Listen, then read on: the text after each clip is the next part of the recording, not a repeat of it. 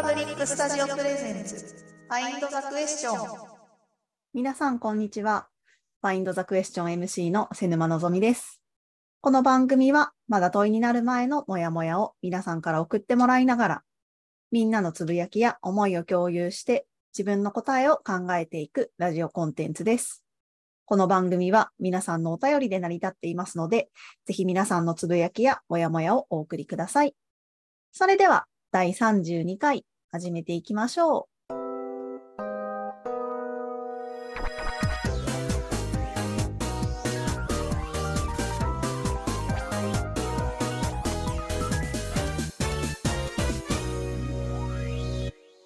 ということで、6月になりましたが、皆さん、6月ですよ、皆さんもう。ね、6月ですが、どうですか？この前、年が明けたと思ってたのに、あまりにも早いですね。いや、本当にどういうことなんでしょう。あと、この前まで毎日アスパラと山菜を食べてたと思ったらですね、最近毎日イチゴが大変取れていてですね、本当に毎日ずっとイチゴを食べてます。で、これからはまたね、夏になったらトマト、キュウリ、ナスっていうあの夏野菜コンボがやってくるわけなんですけれども、いや、本当によく取れますね。よく取れます。どうしよう、食べきれるのかな？これね、本当に旬というのは戦いですね。と思っております。えー、エンパブリックはですね、昨日イベントで、共に生きる街の実現に学生や大学は何ができるのだろう？っていうイベントをですね、あの文京学院大学のまちづくり研究センターまちラボをやっていらっしゃる古市先生とですね、一緒に考えるというイベントをやってたんですけれども、まあ、昨日その時にですね、大学生は基本的に消費することに慣れている。っていうお話をされてましたで。それがちょっと印象的だったのでご紹介したいなと思ったんですけれども、やっぱりその学生がこう普段何か物を買うとか、えー、それこそサービスを受けるとかっていうことには、まあ、大学もそうですよね。お金を払ってこう教育を受けるわけなんですけれども、まあ、そういう学生たちがですね、まあ、地域に入っていくと、そのサービスのこう受け手と提供側じゃないっていう関係にすごく戸惑うっていう話をされてたんですよね。なので、その金銭を渡して、まあ、その対価として何かをもらうっていう、まあ、いわゆる契約的な関係じゃないっていうところに、こう、すごくこう、最初は戸惑ったりするんだよなっていう話をされてました。例えば、その家族が少ないから、大人数で食卓を囲むっていうことに慣れてなかったりとか、あの、いわゆるそのちっちゃい子たち2歳とか3歳とか、まあ場合によってはもっとちっちゃい子たちと、そんなに長時間、まあ兄弟が少ないからとかですね、えー、そんなに長時間過ごしたことがなくて、どうやって話したらいいかわからないっていうことだったりとか、まあそれはあの、おじいちゃんおばあちゃんにも一緒で、おじいちゃんおばあちゃんと一緒に住んだことがないので、結局この年上の方々とどういうふうに接したらいいんだろうか、みたいな。あの、こんなにご飯ごちそうになっていいんだろうか、お金も払ってないのに、みたいなことの戸惑いがですね、結構あるというお話がとても印象的でした。なんで、こう、結構契約じゃない関係性というか、まあなんかこの大学、まあ先生もその時おっしゃってたのは、やっぱり消費者としてじゃなくて、提供者側としての立ち振る舞いをやっぱり体感してほしくて、まあ地域でそういう経験をしてるっていう話が、まあとっても面白いなっていうふうに思ってたんですよね。で、あの、まあ一晩明けて昨日のその話をですね、振り返ってたんですけれども、なんだろう、この改めてこう地域としては作るっていうのがなんだかんだ一番効率がいいからそうなってるんじゃないかと、まあ、思ったりしました。まあ、効率がいいというかそれしか選択肢がないみたいなところがあるかもしれないなと思っていて、まあ、別になんかスーパーないとかじゃないんですけど全くもって、あのー、まあ、すぐそこにねスーパーがあったりしてそれこそいちごが別に300円で売ってるのは一緒なんですけれどなんだろうななんかこの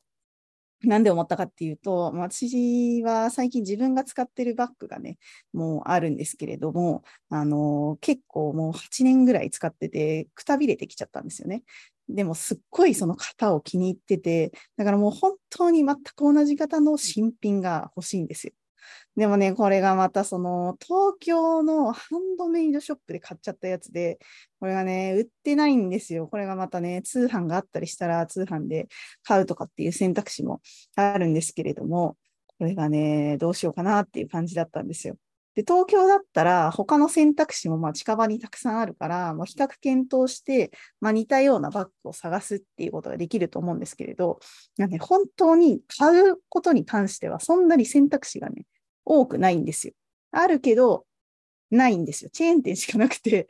チェーン店とかのカバンじゃないんだよな、みたいなことを思ったときに、だからやっぱりね、自分の欲しいものを獲得したいと思ったら、作るのが一番早いっていうふうに 思い始めて、なんか急に昨日から YouTube でですね、ハンドバッグの作り方動画とかを検索し始めていたところでした。なんだろう、この作ることのハードルがどんどん下がってるっていうのは本当にいいなっていうふうに思ったので、なんかそんな感じで、自分たちの生活の一つ一つ、まあ、その食べ物とか身の回りのものとかもそうなんですけれど、自分が暮らす街自体を自分の手で作っていくっていうハードルもね、まあ、どんどん下がっていったらいいなと思いましたし、なんかそこに対してエンパブリックとしてもやっぱり貢献していきたいなというふうに思いながら昨日の話を持っておりました。ということで、えー、今日のコーナー行ってみたいと思います。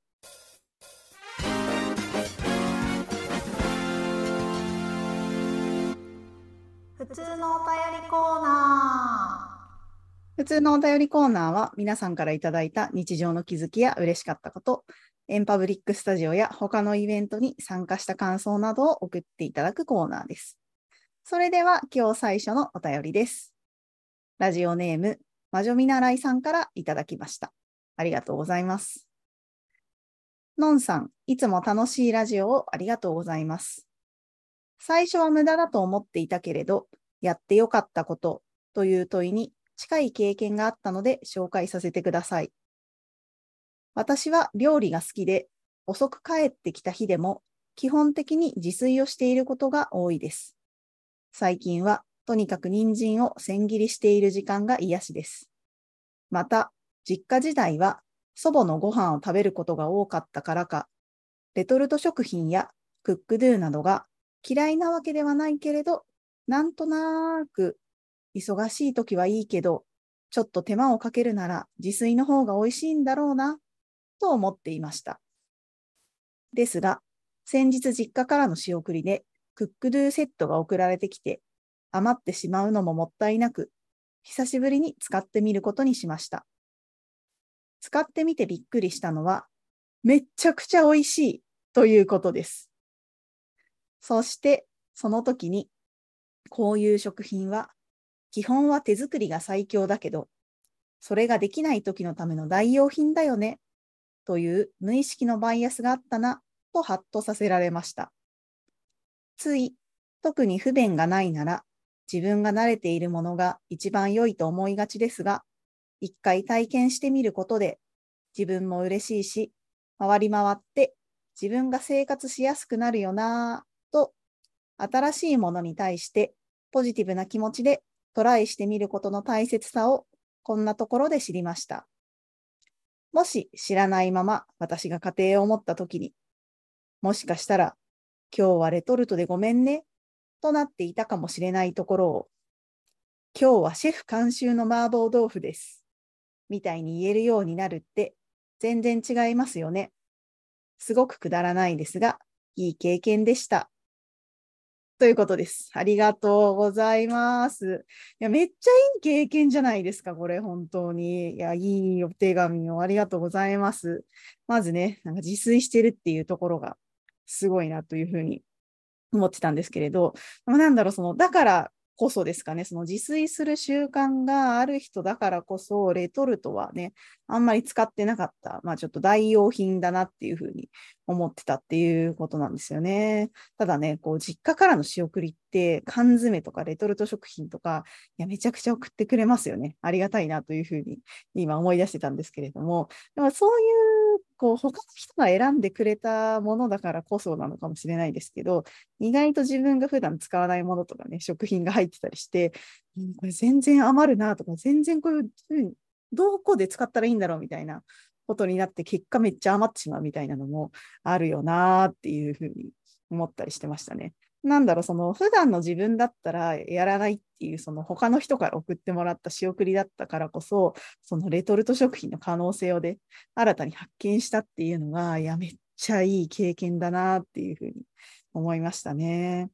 あのまさに慣れてたりすると、自分が普段使ってるものに、こう、無意識に無意識にこう、偏ってっちゃいますもんねっていうのは、皆さんね、誰でもこうご経験があるんじゃないかなっていうふうに思うんですけれど、それをこう、これをきっかけに、一回新しいものをこう試してみて、えー、やってみたっていう経験と、まあ、そこからね今日はシェフ監修のバーボー豆腐ですっていうふうになんかポジティブに捉え直したっていうのがなんかすごくいいその捉え直しあのまさに最近あのスタジオでよくアンラーンっていう言葉を使ってるんですけれど、まあ、まさになんか捉え直したり学び直してるっていうのはこういうことなんじゃないかなと思ったりして聞いてました。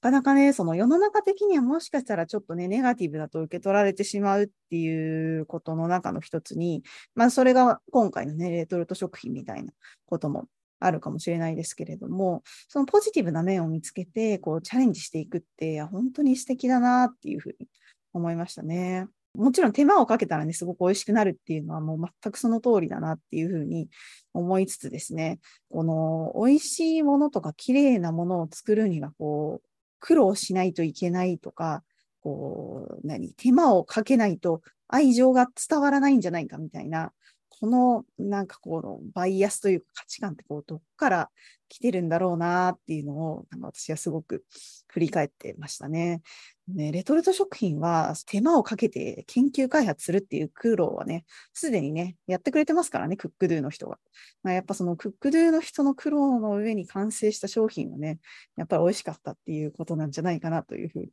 思いました。ありがとうございます。ぜひなんか皆さんも最近ね、新しいものにえー、対して、ちょっとネガティブだったんだけど、自分なりにチャレンジしてみたら、まあ、こんなことが起こりましたみたいなエピソードがあればですね、ぜひその時のエピソード一緒にですね、えー、教えてください。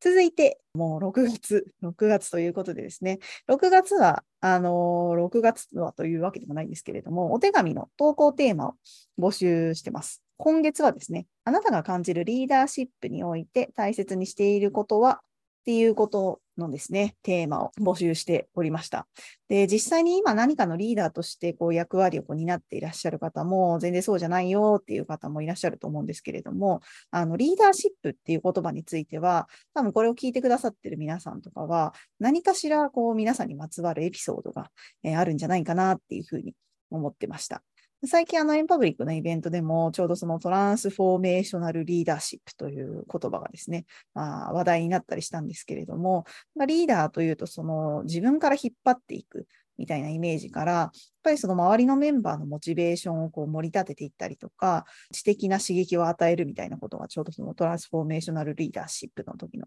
話にはですね、出てたんですけれども、なんかそういうふうに自分がこう目指したいリーダー像とか、あの、周りから必要とされるリーダーの姿っていうのも、まあ、ちょっとずつ変わってきてるんじゃないかなっていうふうに、えー、思っていますし、私はね、あの、本当にここにいらっしゃる皆さん一人一人が、こう、自分が進めたい、あの、プロジェクトをリードしている存在だから、まあ、本当にその、皆さん一人一人がリーダーだっていうふうに思ってるんですよね。なんで、皆さんとそのリーダーシップっていうようなエピソードを通してですね、ぜひなんか人と一緒にプロジェクトを進めていくときの心構えとかですね、あとこう何よりこう、私は結構その自分の準備の整え方みたいなのを皆さんと話したいなとか一緒に考えたいなというふうに思ったので、ぜひ皆さんが感じるリーダーシップってこの辺が難しいよね、みたいなことがあればですね、ぜひ送ってきたいと、送ってきていただきたいと思っております。はい。ということで、えー、いただいたお手紙をご紹介したいと思います。ラジオネーム、匿名希望さんからいただきました。ありがとうございます。とにかく心理的安全性の高いチームづくりができるリーダーになりたいと思います。そのために訓練すべきことはたくさんあると思いますが、私は、まずはどんな些細なことに対してもありがとうを言うように心がけています。私の尊敬する上司は、私が何を報告しても必ず、ありがとう、またよろしくね、と言ってくれました。今から思えば、取るに足らない話をして、上司の貴重な時間を奪っていただけのようにも思いますが、どんな話をしてもありがとうと言ってもらえることで、どんな些細なことでも安心して報告できました。ありがとうを言うことは誰でも簡単にできるけど忘れがちだと思います。ありがとうを言うのが癖になるよう鍛錬し続けたいと思います。ということでした。ありがとうございます。いやー、これはね、あの、割と最近いただいた、まあ、お手紙なんですけれども、このお手紙をいただいた直後の、その、クライアントとのミーティングでですね、このお手紙を思い出して、早速ですね、えーたくさんありがとう使ってみました。まあ、でもそうすると、こう、自分はいつもありがとうって言ってなかったなーっていう反省がですね、えーめちゃくちゃありまして、なんかこのお手紙をいただいて、そのありがとうの大切さとか、自分がこう、いかに伝えられてなかったのかみたいなところをですね、えーすごく自覚しましたね。このね、心理的安全性の高いチーム作りっていうのも、すごく最近ね、大きなテーマだと思うんですけれど、皆さんどうでしょう？この心理的安全性って、まあ、そりゃ高いに越したことはないけど、じゃあ具体的にどういうことやねんっていうことのね、なんかこの具体の行動がこのありがとうを言うっていうところなんじゃないかなっていうふうに、このお手紙をいただいて、すごく思っていたところでした。結構ね、あの私は今も完全にテレワークなので、本当にその人と会うときはまあオンラインで画面越しに話すっていうような感じなんですけれど、まあそうなってくると本当にこう、曖昧な反応が返ってくると、どういうふうに捉えたらいいかわかんないみたいなことが結構あるんですよね。で、昔はその、そういう時って、あの、さっきのミーティングのあの反応ってどういうことですか？みたいなことを後からこうこっそり聞いたりとかって、えできたと思うんですけれど、なかなか最近って本当にミーティングが終わったらバツンと画面が切れちゃうんで、本当にその、後で確認するとか、なんか振り返るみたいなことって、なかなかこう難しくなってるなっていうふうに、えー改めて思ったりしてました。なんで、そんな状況が結構続いてたので、相手の話をちゃんと聞いて受け止めるとか、その反応が何を意味するのかがよくわからなかったら、相手にちゃんとこう働きかける、まあ、聞いてみるみたいなのが、まあ、すごく大事だなと思うんですけれども、そういう時にね、なんだろう、なんかその曖昧な反応ってどういうことですかって聞いたら、なんかすごくこう乱雑に返されたら、次から聞けないだろうなっていうのは、なんかすごい容易に想像できて、でもそういう時にお互いにこう、ありがとうっていうふうに言ってくれると、あ、大丈夫なんだなっていうふうに安心できるなっていうふうに思ったので、なんだろう、そういう積み重ねがやっぱり相手との信頼関係が作られていって、まあそれの積み重ねをね、きっとなんか心理的安全性みたいな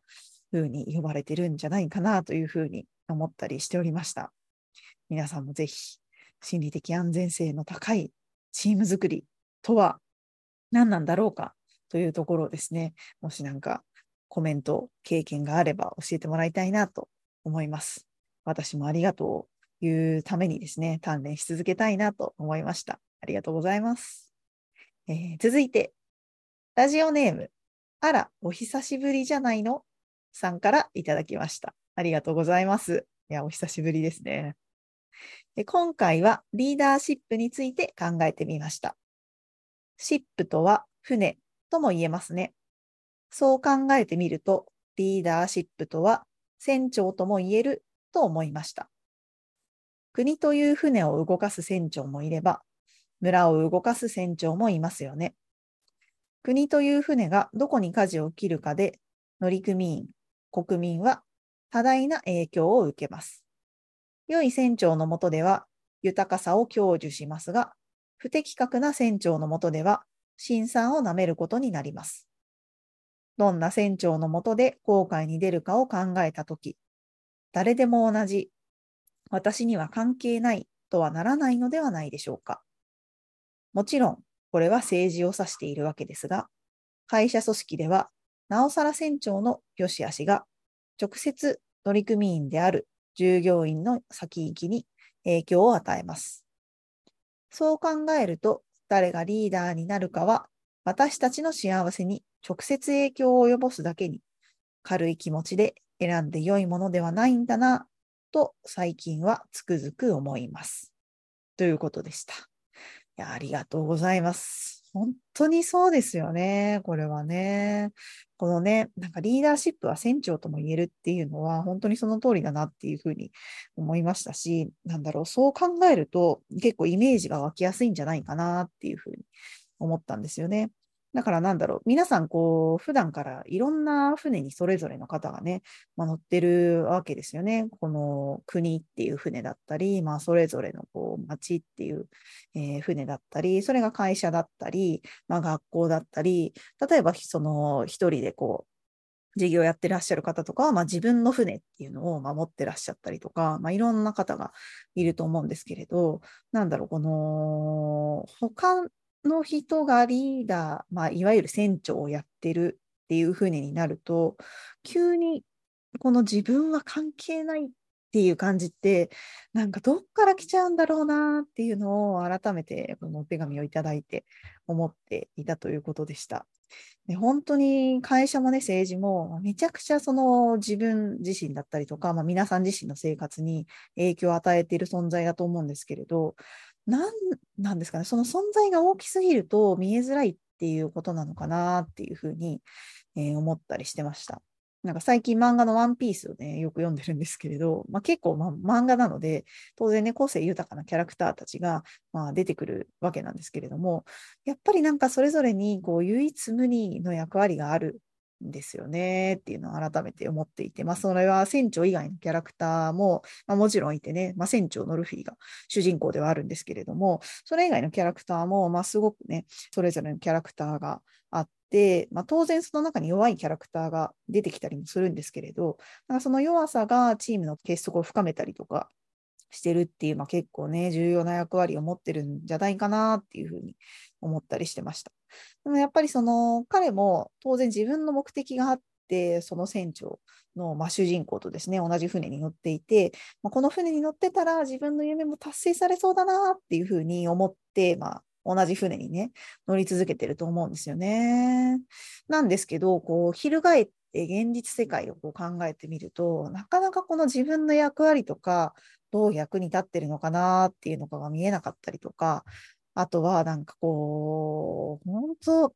本当良くないなって思うのは、なんかそんな夢ばっかり語ってないでとか言われちゃって、こうめちゃくちゃ周りの人に否定されちゃうみたいなことが、もうなんか本当にその人の可能性を削いでるよなっていうふうにね、思うんですよね。本当に。はい。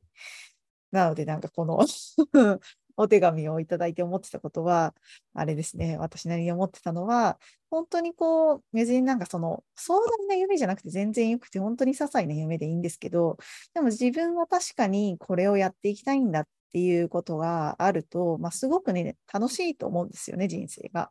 だからその、とにかくリーダーシップって言われた時に自分の夢を諦めないっていうことだったりとか、まあ、それとともにやっぱり他の同じように夢を持ってる周りの人の夢を応援したりするっていうところからなんかこのリーダーシップみたいなことって始まるんじゃないかなっていうふうに思っていました。ありがとうございます。いやー面白いですね。このリーダーシップという言葉なのに2つだけでもこんなに違うとは本当にびっくりしました。もうね、本当に面白い。さすがですね、皆さん。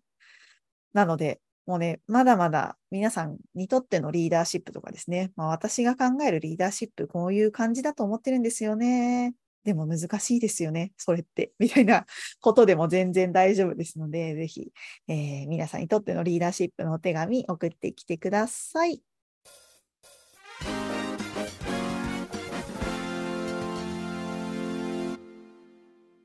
ということで、Find the Question では、まだまだ皆さんからのお手紙を募集しております。お手紙は、 empublic Studio の Slack か、ラジオの概要欄のお便りフォームからどなたでもお送りいただけます。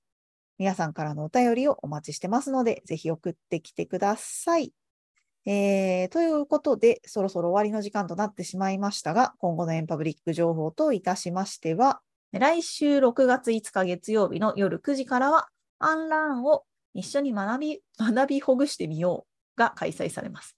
これはですね、アンラーンプログラムのまあ第2回ということで、参加者の皆さんのですね、学びほぐしたいテーマというのをお題にして、皆さんでですね、対話を通して、まあ、アンラーン、学びほぐすってどういうことだろうということをですね、え一緒に体験したいというふうに思っております。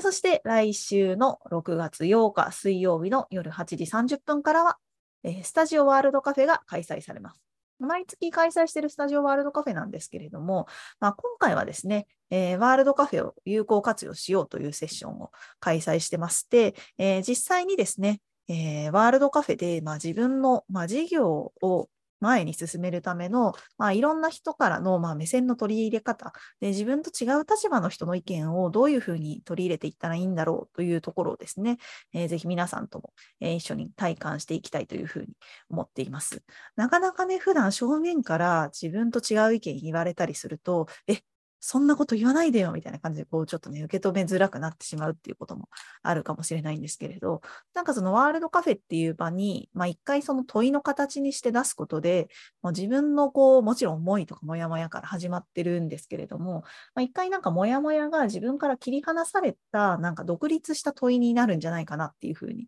思ってます。なので、その独立した問いを皆さんと一緒に、まあ、テーブル、まあ、同じ立場になって囲むことで、まあ、仲間ができたりとか、まあ、もう一回その問いが持っている自分の、えー、本当はこういうふうにしたかったんだなっていうこととか、まあ、新しい視点が得られたりとかっていうことになるんじゃないかなというふうに思ってますので、なんかその自分から一回問いを切り離して、えー、他の人と、えー、同じ立場で問いを囲んでみるみたいな経験ができるといいなと思っております。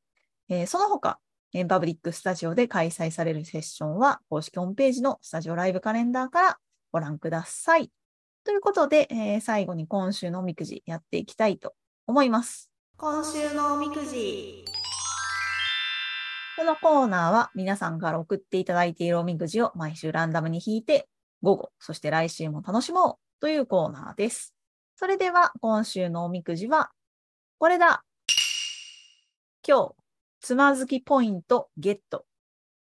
ということでした。いいですね。今日だけどポジティブですね。まあ、つまずきポイントが出てきたということはですね、まあ、さらに先に進めるということなので、皆さん今日つまずきポイントがあったら先への布石だと思って、えー、ぜひこの後もポジティブに楽しく過ごしていきましょう。ということで、Find the Question まだまだ皆さんからのお手紙を募集してますので、なんかつまずいたポイントがあったらぜひお手紙で送ってきてください。それではまた来週お会いしましょう。